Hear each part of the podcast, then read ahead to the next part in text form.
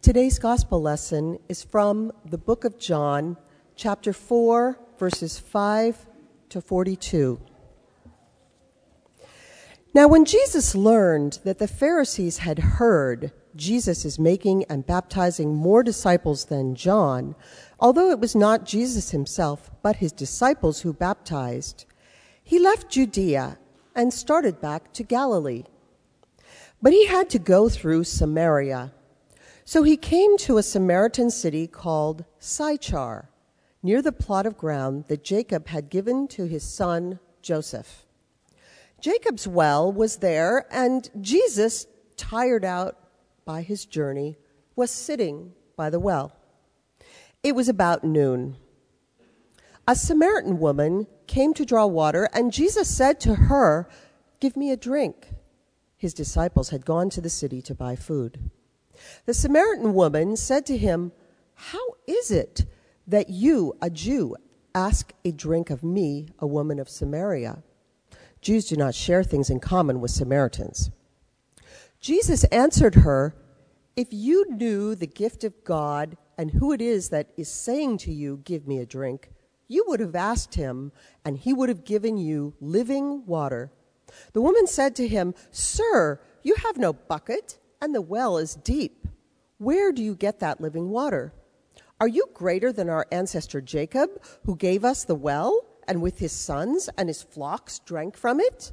Jesus said to her, Everyone who drinks of this water will be thirsty again, but those who drink of the water that I will give them will never be thirsty. The water that I will give will become in them a spring of water gushing up to eternal life. The woman said to him, Sir, give me this water so that I may never be thirsty or have to come keep coming here to draw water. Jesus said to her, Go, call your husband and come back. The woman answered him, I have no husband. Jesus said to her, You are right in saying I have no husband, for you have had five husbands, and the one you have now is not your husband. What you have said is true, the woman said to him. Sir, I see that you are a prophet. Our ancestors worshipped on this mountain, but you say that the place where people must worship is in Jerusalem. Jesus said to her, Woman, believe me, the hour is coming when you will worship the Father neither on this mountain nor in Jerusalem. You worship what you do not know. We worship what we know. Our salvation is from the Jews. But the hour is coming and is now here when the true worshipers will worship the Father in spirit and truth, for the Father seeks such as these to worship him. God is spirit, and those who worship him must worship in spirit and truth. The woman said to him, I know that Messiah is coming, who is called Christ. When he comes, he will proclaim all things to us. Jesus said to her, I am he the one who's speaking to you. Just then, his disciples came. They were astonished that he was speaking with a woman, but no one said, What do you want? or Why are you speaking with her? Then the woman left her water jar and went back to the city. She said to the people, Come and see a man who told me everything I've ever done. He cannot be the Messiah, can he? They left the city and were on their way to him. Meanwhile, the disciples were urging him, Rabbi, eat something. But he said to them, I have food to eat that you do not know about. So the disciples said to one another, Surely no one has brought him something to eat.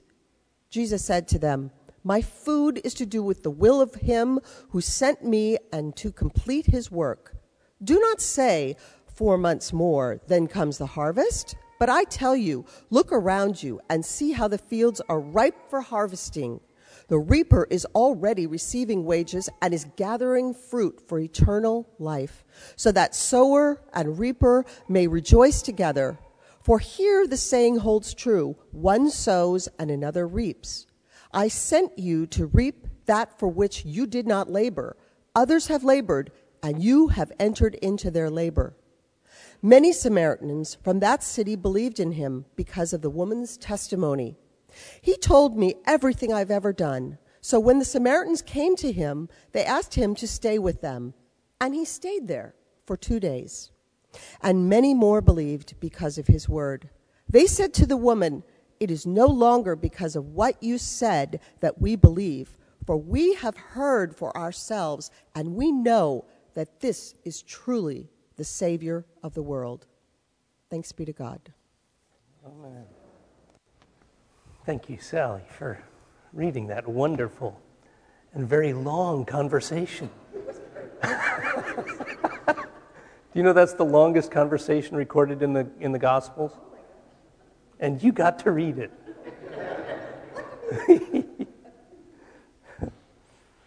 I'm, I'm so grateful that I was raised in a church that allowed me to be a child and put up with my childish ways. I'm so glad for mothers and fathers in the faith who taught me the good news of Jesus and what it is to follow Jesus. I'm so thankful that those congregations, the Hillsdale Methodist Church and the Grace United Methodist Church in Wyckoff, showed me living examples of faithful adults. And I gleaned from just watching them that there was something about following Jesus that brought joy. There was something about following Jesus that brought hope. There was something about following Jesus that no matter what was going on in the world, these older mothers and fathers in the faith showed me that they could stand straight and still love and still care and still be compassionate to all people. I've also learned from mentors in the faith that sometimes following Jesus puts us at odds with the world, puts us out of sync with the culture and out of sync with other people. And at first glance, it looks like it is really difficult to follow Jesus. For to follow Jesus is to aspire to value what and whom Jesus values. To follow Jesus is to, to love like Christ loves, to serve like Christ serves, to care for people like Christ cares for people. To follow Christ is to take risks like Christ took risks. To follow Christ is to forgive like Christ forgave, and, and then to forgive again and again and again. To follow Jesus is to trust like Jesus trusted, that no matter what happens, God is there. And God keeps bringing new life out of death, and new hope out of brokenness, new love out of relationships that have been wounded. We do this imperfectly. Well, at least I can I can say, I follow Jesus imperfectly, in fits and starts, with great failures, and then start again. Every day is a new day to try and follow Jesus again, and to do this trusting in the grace of God, because I don't know if there is a perfect way to follow Jesus. God only draws in crooked lines we tack, we try again, we correct, we try again. To follow Christ is to look with the eyes of Christ, which really in this particular story is quite profound. Because Jesus sees this woman at the well as a person of sacred worth. The whole world did not see her as a person of sacred worth. First, she was a Samaritan.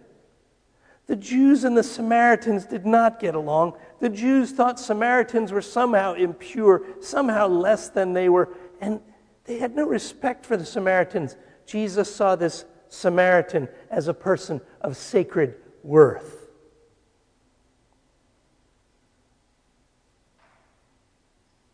Women in Jesus' day were not respected, were seen as, were not seen. They were not seen. But Jesus sees her as a person of sacred worth. She's coming to the well at 12 noon. If there's a pecking order in who gets to take water out of the well, guess who is lowest on the totem pole? Who gets the 12 o'clock noon slot? You don't want to be collecting water in the heat of the day. It is not an optimum time to go to the well, and it is no wonder that she is there all by herself. Most of the socializing that happened around the well was in the morning. The sun was low, people could socialize, people could gossip, people could be with one another, people had communion with one another. They found out what was going on in the town at the well in the morning. Nobody's finding that out at 12 noon. She's there at 12 noon. You couldn't pick a more marginalized time to get water at Jacob's well. And Jesus sees in her at the 12 o'clock slot a person of sacred worth they have this wonderful conversation where Jesus says, I know you've had five husbands, and the one you're with now is not your husband. And she says, How did you know that? You must be a prophet. Peggy, isn't that interesting? We've had this conversation about a prophet. Prophet can mean so many different things. She's understanding it as someone who sees something that nobody else sees. And Jesus sees it. Now, I always, I, growing up, I don't know if it was the sermons I heard or the people who taught me the, the story. I always thought that this person had done something so bad that we probably couldn't talk about it in Sunday school. And, and when I was a teenager, I think I probably thought there must have been something sexually immoral about what was going on in this story because no one wanted to talk about it. I have since learned that this woman most likely was divorced or widowed through no fault of her own. This is why Jesus speaks so clearly against divorce, because men were abusive of the law at that time and of the women they were married to. If they wanted a divorce, they just, for no reason at all, said, I'm done. And they left the woman who had no ability to get a job or make money. Uh, men could just walk away from marriages in Jesus' day. And Jesus said, That's wrong. Men, what you're doing to these women is wrong. If a man did this to the woman at the well, just walked away, it is not her fault.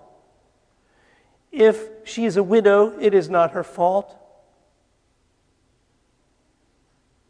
But for whatever reason, she was vulnerable. She was lonely. She was abandoned.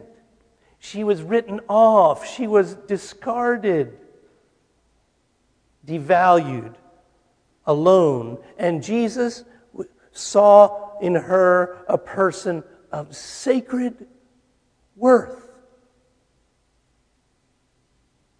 Followers of Jesus, these are the eyes that we're invited to look with. To see all people, no matter what is going on in their lives, as people of sacred worth. He also saw her as a teacher, as a witness, as perhaps the first evangelist. They talked about this water. And he says, I have water to give you that will spring forth like an artesian well within you and lead you to eternal life. And she says, Sir, I want that water.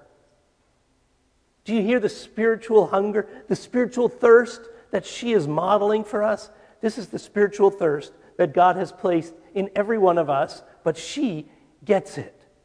She gets in touch with that thirst and longs for it. It's a holy longing. That's perhaps our task in the spiritual life is to get in touch with the holy longing, the holy thirst that only the living waters of Christ can fulfill and satisfy and quench. She goes, tells the townsfolk what she has experienced with this man at the well, this Jesus of Nazareth, and they come back and hear for themselves.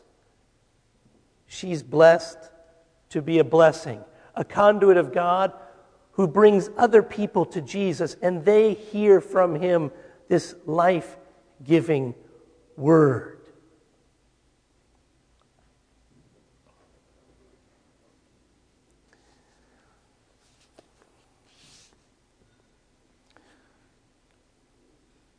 So on Monday this week, I got some good news. One of my friends and mentors in the spiritual life, Richard Rohr, has accepted our invitation to come to Chatham United Methodist Church on the 25th of May, 7 o'clock in the evening. He's going to be right here. We're going to have to turn people away at 500. This sanctuary will be filled. We'll have to set up chairs on the side. Richard has recently written this book, The Divine Dance The Trinity and Your Transformation. And on the back, there's, on the, on the cover, there's some endorsements. Here's one from Bono of U2 Finding the sweet spot where contemporary science meets, meets ancient mysticism and theology meets poetry. The Divine Dance sketches a beautiful choreography for a life well lived in our joy or in our pain, true life is always relational, a flow, a dance. Rob Bell writes This is Richard in peak form, doing what he does best, showing how the best ideas for the future have actually been here in the Jesus tradition the whole time. Nadia Bolz Weber, James Martin, Simone Campbell, Shane Claiborne, Brian McLaren, who I'm going to see this afternoon in Ridgewood. If any of you want to come with me, at, we'll meet at 1.30. We'll drive up to hear Brian McLaren speak at a church in Ridgewood. He writes, This beautifully written book can do far more than change your troubled thoughts about God. It can change your way of thinking about God entirely. Richard is very articulate about the Trinity being a dance not players in a dance, the dance itself. And we're invited into this relationship. I read something in this recently that has caught my attention. Probably because I'm so aware of so much hurt in our world, so much hurt in our relationships. He writes this I once met a psychiatrist who made a statement to me that I thought at first was an overstatement. He's older than I am, and he said, Richard, at the end of your life, you'll realize that every mentally ill person you've ever worked with is basically lonely. Oh, come on, that's a little glib, isn't it? I replied. Oh, I admit there are probably physical reasons for some mental illness, but loneliness is what activates it, is what the psychiatrist said to Richard. Loneliness is what activates mental illness. Richard writes I've run this theory by several psychiatrist friends. After they get over their initial stunned objection, oh, come on, that's too simple, they agree. Every case of non physiologically based mental illness stems from a person who has been separated, cut off, living alone, forgetting how to relate. This person does not know intimacy and is starved for communion. That's probably why God created the sexual drive so strong in most of us. It's an instinct that demands relationship in its healthy manifestation because when you separate yourself from others, you become sick, toxic, and I'm going to say, even evil. I think we're back again to this mystery of Trinity. Now we're prepared to say that God is absolute relatedness. I would name salvation as simply the readiness, the capacity, and the willingness to stay in relationship. Do you know that the only time salvation is used in the Gospel of John is in this text? And it's salvation because she has been restored to relationship. Have you ever heard of salvation defined as that? Being restored to relationship. This is what Jesus offers. This is what Jesus brings. This is Jesus' hope for all churches to be a place where relationship can be restored, where people can be in community where, with one another, where lonely people can come and be known. You know, our society says we want to be well known. Hmm. What we really need is to be known well. Our church in Chatham experiences so many wonderful opportunities where people can be known well, where they can share their stories, their lives, their hopes, their dreams, their struggles. And when that happens, God is in our midst, knitting us together, creating community that sees all people as people of sacred worth. May God bless us in this wonderful call to follow Christ together and create sacred community. Amen.